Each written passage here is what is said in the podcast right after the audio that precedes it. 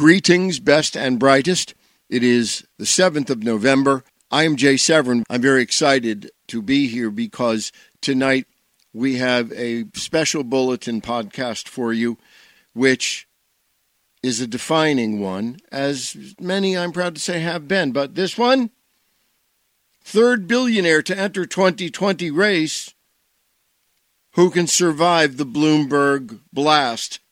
Excelsior.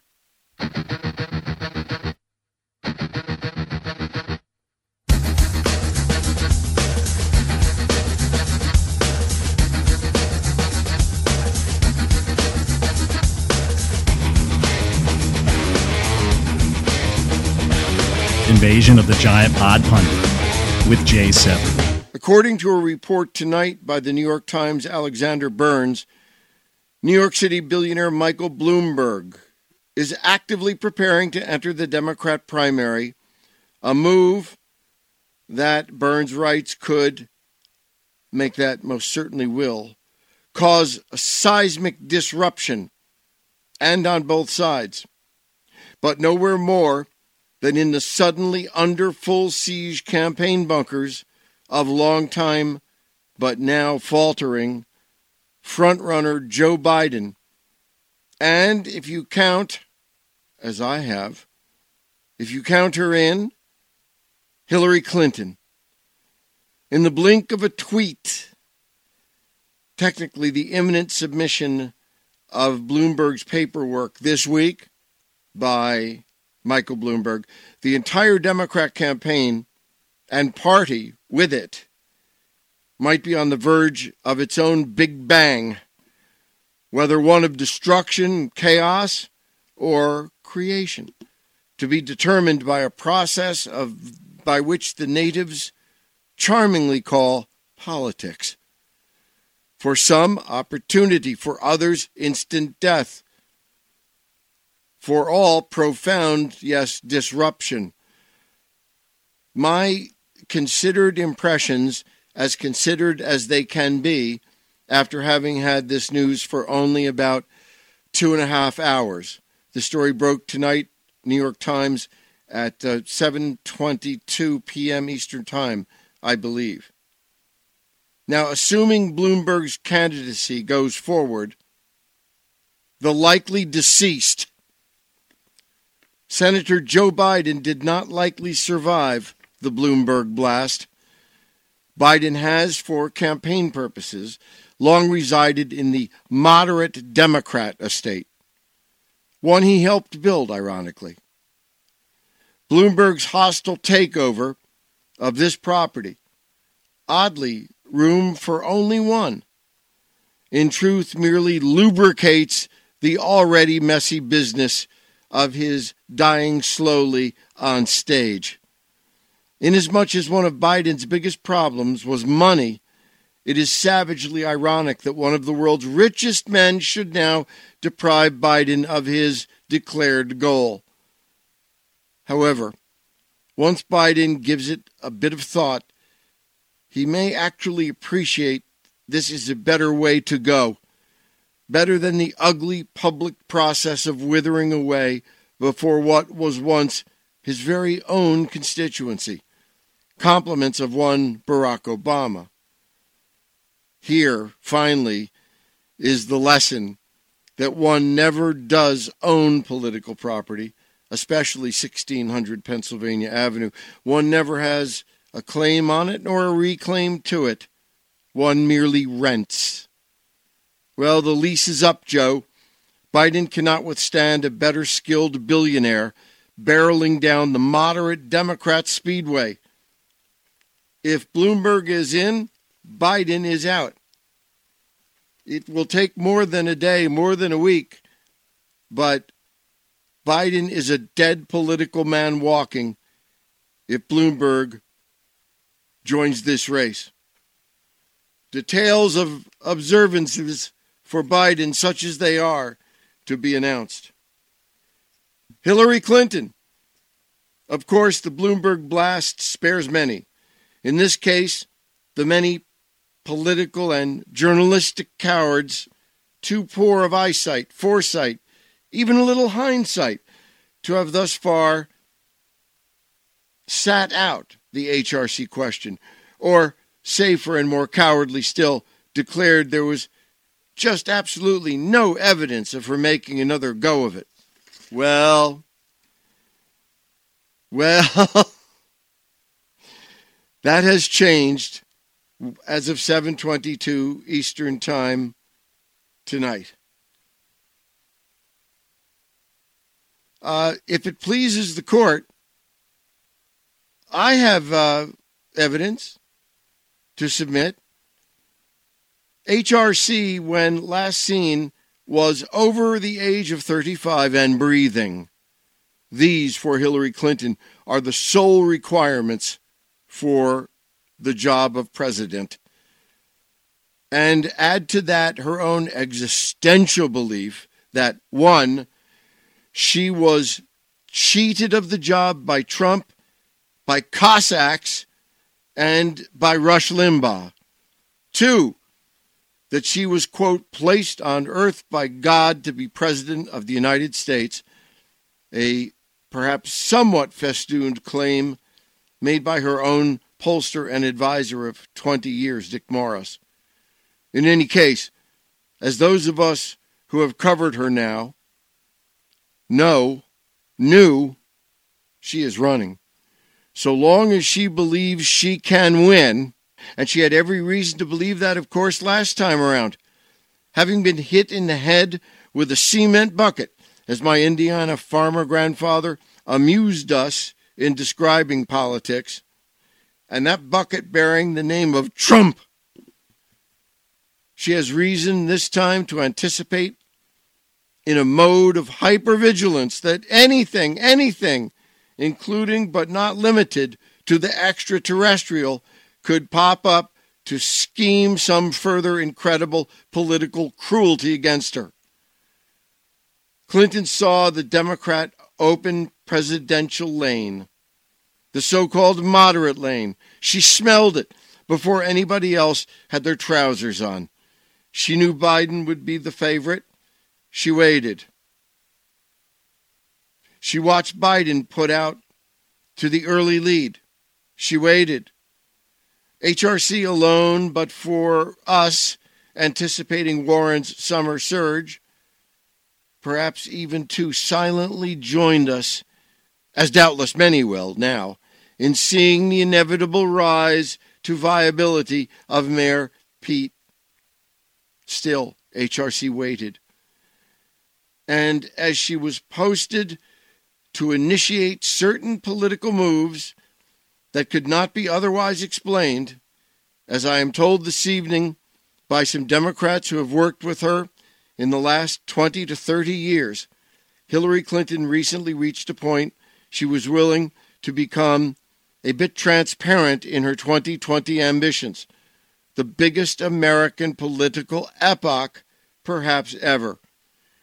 We just didn't know it would take the form of hysteria when Clinton's first re engagement with the media on the subject was to issue the pedestrian only to her claim that Democrat rookie Tulsi Gabbard is a Soviet agent trained to take the election away from me.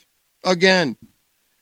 Presumably 10,000 units of Thorazine later, HRC withdrew to consider the terrain, as it were.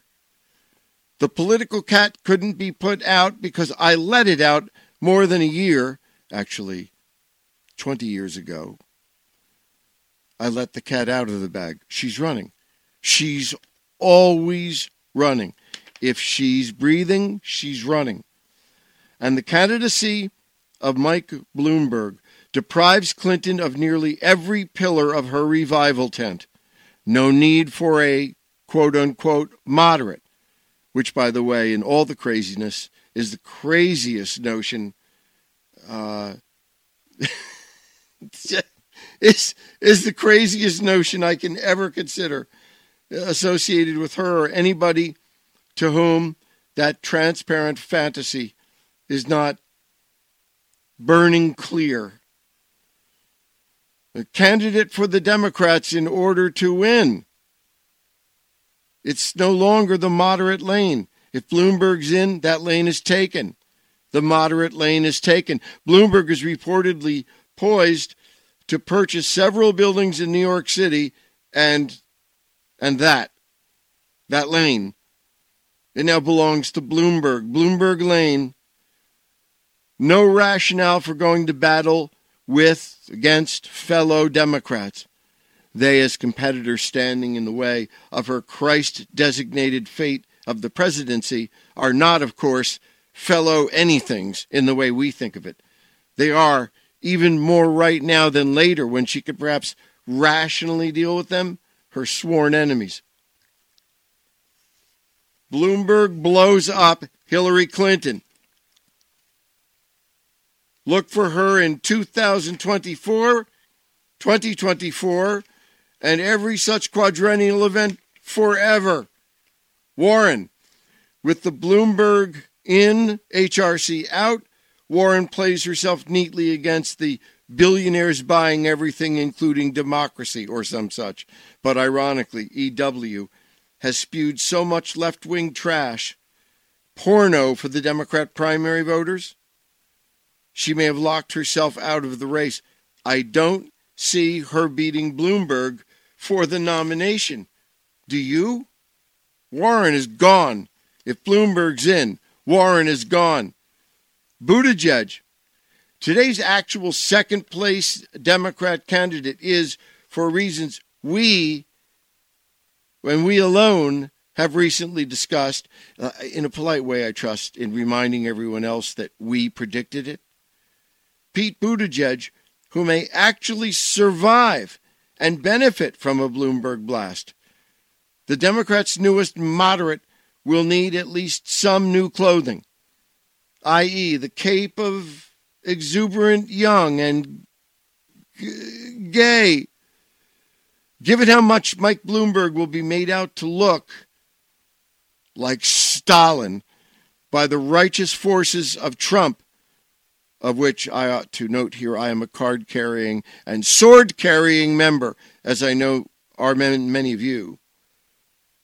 His, bless, his best play, his best cards, one of which is turnout. Mike Bloomberg needs to get regular. He needs Democrats and or anybody remotely like a Democrat to come out to vote for him after the Bloomberg blast occurs and we look around at the damage and the healing to some degree. Once overcome, and I do believe it can and will be, to a surprising degree, across a surprising swath of, of, middle America, Mayor Pete's having a fellow will in the end not prevent him, nor his ticket mate, from victory. I believe that. Part of me, of course, hopes it is a premature and incorrect prognostication. But I predict Buttigieg survives the Bloomberg blast, but perhaps not on the ticket, perhaps not as an active part of any Democrat resurgence. Last weekend at Bernie's. In the event of a Bloomberg blast, it's the last time you'll see Sanders. And the last time I promise this clunking joke. Bernie, already dead, just like in the film, finally admits it.